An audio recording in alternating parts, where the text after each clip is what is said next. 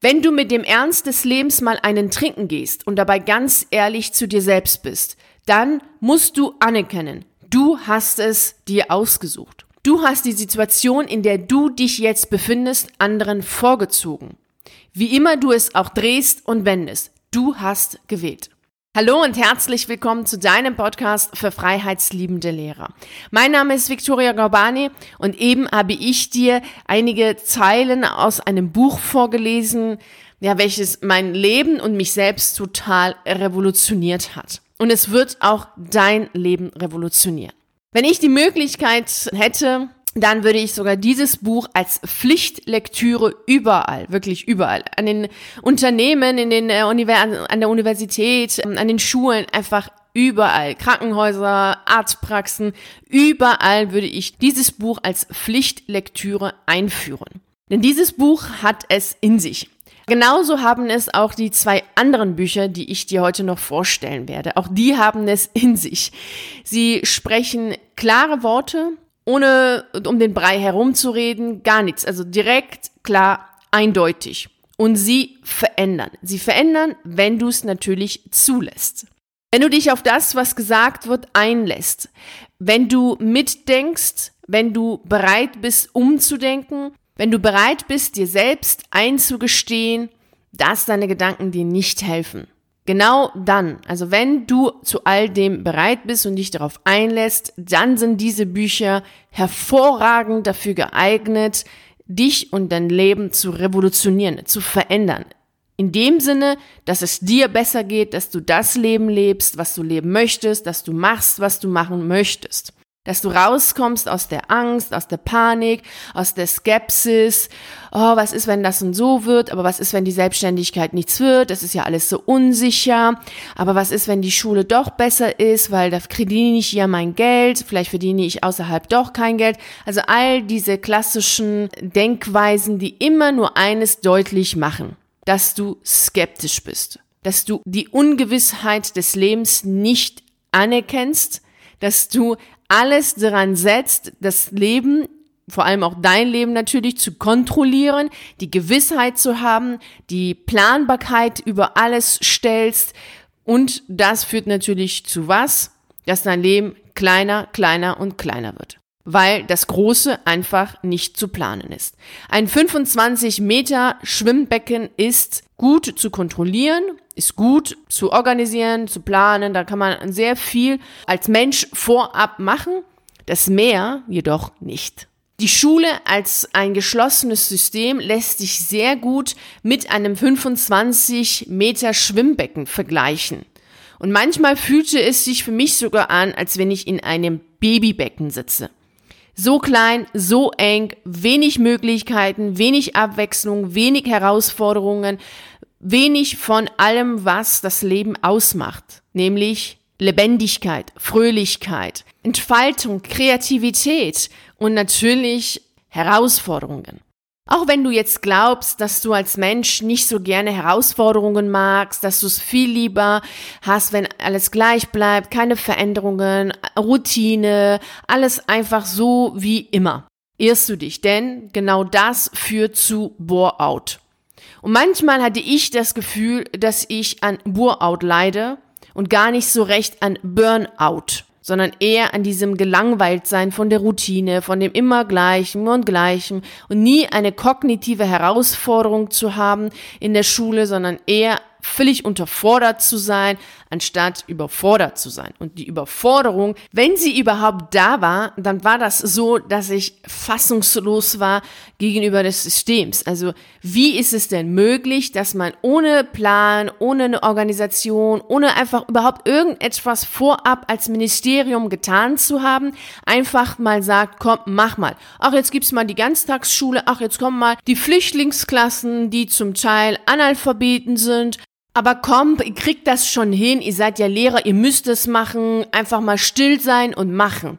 Das war das, was mich damals wirklich total gestört hat und auch in den Momenten, wo ich mich völlig erschöpft, ausgelaugt und am Ende gefühlt habe, war das nicht, weil ich kognitiv herausgefordert war oder eine knifflige Aufgabe lösen musste. Nee, weil ich blödsinniges Zeugs machen musste, was dann schon vorab hätte vom Ministerium oder auch von der Schulleitung besser organisiert werden sollen. Und wenn du jetzt mal für dich ein paar Minuten nimmst und darüber nachdenkst, wirst auch du feststellen, dass die Schule oder deine Aufgaben als Lehrer dich nicht überfordern, weil du ähm, ja jetzt die Aufgaben so unglaublich groß und schwierig und knifflig sind, sondern weil sie einfach total planlos, unorganisiert und auch dreist sind. Also ich fand auch ganz vieles, was vom Ministerium kam und dann natürlich über die Schulleitung so, jetzt müsst ihr das machen, extrem dreist. Das ist etwas, was die Seele erschöpft. Also diese Erschöpfung, die ganz typisch ist für den Lehrerberuf, ist eine seelische Erschöpfung und keine körperliche, wie du sie vielleicht hättest, wenn du acht, neun Stunden jetzt im Garten arbeiten würdest. Aber so ist es eben, wenn du in einem 25 Meter Becken schwimmst, machst du natürlich das, was gesagt wird. Da ist wenig Bewegung, wenig von dem, was einfach das Leben ausmacht. Wenn du keine Lust mehr hast, im 25 Meter Becken zu schwimmen, immer wieder nach links und rechts, links und rechts, links und rechts. Und ich weiß, wie sich das anfühlt, denn ich habe bis zum Abitur habe ich Leistungsschwimmen gemacht und da war ich dann äh, drei bis viermal in der Woche. Nachmittags und am Wochenende waren dann die Wettkämpfe, war ich im Wasser meist im 25 Meter Becken, noch nicht mal, ich hatte 25 Meter beim Schwimmtraining, sondern die 50 Meter und das ist dann schon wieder spannender als die 25 Meter. Jedoch bleibt es so, dass es immer wieder nach links und rechts und links und rechts geht. Wenn du dazu keine Lust hast und du sagst, nee, das reicht jetzt, weil da ist noch viel, viel mehr zu holen aus deiner Lebenszeit, dann empfehle ich dir, im Meer zu schwimmen. Da ist es richtig schön. Da ist es richtig, richtig schön. Du hast unter dem Wasser wirklich eine wunder, wunderschöne Welt für sich. Du hast oberhalb eine wunderschöne Welt. Du hast die Wellen. Du kannst selber entscheiden, wie weit schwimmst du raus, wie weit schwimmst du eben nicht raus. Gehst du nach links, gehst du nach rechts. Du hast die Weite. Die wunderschöne Weite. Sie macht zwar einigen Angst, ich weiß das, Jedoch ist sie wunder, wunderschön, wenn du dich drauf einlässt. Und genau dabei helfen dir diese drei Bücher, die ich dir heute vorstellen werde. Lass uns mit dem ersten Buch anfangen. Bei dem ersten Buch geht es um ein Gespräch zwischen einem zutiefst unglücklichen jungen Mann und einem Philosophen. Und dieser Philosoph spricht auch über die Erkenntnisse von Alfred Adler. Von diesem Psychologen hatte ich dir auch schon mal in einer anderen Podcast-Folge erzählt. Das ist die Podcast-Folge gewesen, in der es darum geht, dass du nicht zum Psychologen gehen sollst. Ich lese dir einen Bereich aus diesem Buch vor. Da sagt der junge Mann, der zutiefst unglücklich ist, zu dem Philosophen dies. Ich habe einen Freund, der sich mehrere Jahre lang in seinem Zimmer eingeschlossen hat. Er wünschte sich, rausgehen zu können. Und er denkt sogar, es wäre schön, eine Arbeit zu haben, wenn möglich. Er will sich also ändern. Ich spreche als sein Freund, aber ich versichere Ihnen, er ist ein Mensch, der sich sehr viele Gedanken macht und der Gesellschaft große Dienste erweisen könnte. Nur, dass er Angst hat, sein Zimmer zu verlassen. Wenn er sich nur einen einzigen Schritt herauswagt, leidet er unter Herzrasen und seine Arme und Beine zittern. Es ist eine Form von Neurose oder Panikstörung, vermute ich. Er möchte sich ändern, aber er kann es nicht. Dann geht es hin und her zwischen den beiden, zwischen dem Philosophen und dem jungen Mann, und dann sagt der Philosoph dies dann liegt vielleicht der Grund dafür, dass er nicht mehr aus dem Haus gehen kann in der häuslichen Umgebung seiner Kindheit. Er wurde von seinen Eltern in irgendeiner Form missbraucht und wurde erwachsen, ohne jemals Liebe empfunden zu haben. Deshalb hat er Angst davor, mit Menschen in Beziehung zu treten. Und deshalb kann er auch nicht aus dem Haus gehen. Das ist plausibel, oder? Dann sagt der junge Mann, ja, das ist völlig plausibel. Ich denke, dass es wirklich schwierig ist für ihn. Wahrscheinlich denkst du jetzt auch, ja klar, logisch, ne? Klingt ja, so kennen wir das, so sagen wir es, das ist ganz klar. Und dann sagt der Philosoph dies. Wenn wir uns auf, nur auf Ursachen in der Vergangenheit konzentrieren und versuchen, die Dinge lediglich durch das Prinzip von Ursache und Wirkung zu erklären, landen wir beim Determinismus. Denn das würde ja bedeuten, dass unsere Gegenwart und unsere Zukunft bereits durch vergangene Ereignisse entschieden wurden und unveränderbar sind. Ist das nicht so? Und dann geht er weiter und sagt, der Philosoph sagt, Ihr Freund ist unsicher, also kann er nicht aus dem Haus gehen. Denken Sie sich das Ganze einmal umgekehrt. Er möchte nicht aus dem Haus gehen, deshalb entwickelt er einen Angstzustand. Was? Da regt sich dann der junge Mann auf. Wie es weitergeht, was der Philosoph dazu sagt, das kannst du nachlesen in dem Buch Du musst nicht von allen gemocht werden. Also schon allein der Titel ist einfach fabelhaft. Du musst nicht von allen gemocht werden. Es ist ein Buch von Ishiro Kishimi und Tumitake Koka. Lies das Buch, damit du all deine Ja-Abers, diese Ja, aber meine Eltern, Ja, aber mein Mann sagt, dass es nicht gut ist, Ja, aber meine Freunde sagen, Ja, aber die Selbstständigkeit ist so unsicher, Ja, aber was ist, wenn ich nichts finde, Ja, aber, Ja, aber, Ja, aber, all diese Ja-Abers los wirst. Einfach das Buch lesen, dich, deine Gedanken sprengen, revolutionieren, dein Leben nach deinen Wünschen leben. Genau das ist es. Also, lass uns weitergehen mit dem zweiten Buch.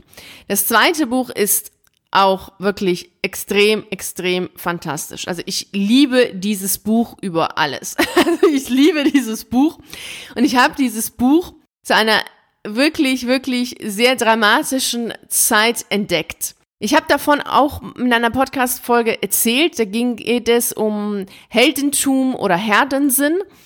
Und ich habe das Buch entdeckt damals, als es mir richtig schlecht ging als Lehrerin und ich war sehr verzweifelt und wollte einfach nicht mehr, wusste jedoch nicht, was ich machen sollte. Ich hatte selbst natürlich all diese Ja-Abers, die ich eben aufgezählt habe. Also ich kenne sie alle. Ich kenne all diese Ja-Abers und ich hatte sie damals selbst und Freunde von mir sagten immer, komm, lass dich krank schreiben, geh doch mal in die Dienstunfähigkeit und all diese eher destruktiven, also für mich, für meine damalige Lebenssituation total destruktiven Vorschläge und ich war total am Ende. Ich wusste überhaupt nicht mehr, was ich machen soll. Und ich kann mich an den Tag ganz genau erinnern. Alles musste ja zusammenpassen. Es hatte geregnet den ganzen Tag.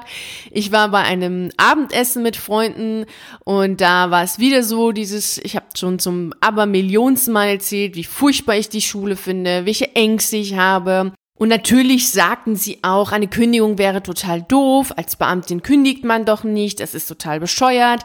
Das geht nicht. Sie konnten auch die Ängste natürlich nachvollziehen. Nach die Selbstständigkeit, das ist zu unsicher. Ach, das sind so unsichere Zeiten. Du weißt ja, es, ist, es sind, die Zeiten sind immer unsicher. Und äh, es ist immer schlimm, als Beamtin zu kündigen. Es ist immer doof. Es ist immer blöd. Und es ist das Beste, was du machen kannst, ist natürlich Lehrer zu sein und Beamter zu sein. Du weißt ja, die Ferien. Und genauso war das an dem Abend auch, dass sie dann immer wieder gesagt haben, komm, lass dich doch mal krank schreiben. Ach, bald hast du doch Ferien. Und ach, wie ist es denn mit der Dienstunfähigkeit? Also mach doch solche Sachen. Das machen doch die anderen Lehrer auch. Also befriedigend war das Ganze nicht. Und auf dem Weg nach Hause entdeckte ich zufällig im Schaufenster einer Buchhandlung dieses Buch. Genau dieses Buch, was meine Denkweise sprengte und mich wieder zu mir selbst brachte. Das, also dieses Buch ist toll. Ich liebe dieses Buch. Ich liebe dieses Buch echt. Und ich habe dieses Buch sehr, sehr, sehr viele Male gelesen. Und ich lese dir jetzt einige Zeilen aus diesem Buch vor. Also, es geht los. Eine Tugend gibt es, die liebe ich sehr. Eine einzige. Sie heißt Eigensinn. Von all den vielen Tugenden, von denen wir in Büchern lesen und von Lehrern reden hören, kann ich nicht so viel halten. Und doch könnte man alle die vielen Tugenden, die der Mensch sich erfunden hat, mit einem einzigen Namen umfassen. Tugend ist Gehorsam. Die Frage ist nur, wen man gehorche. Nämlich auch der Eigensinn ist Gehorsam.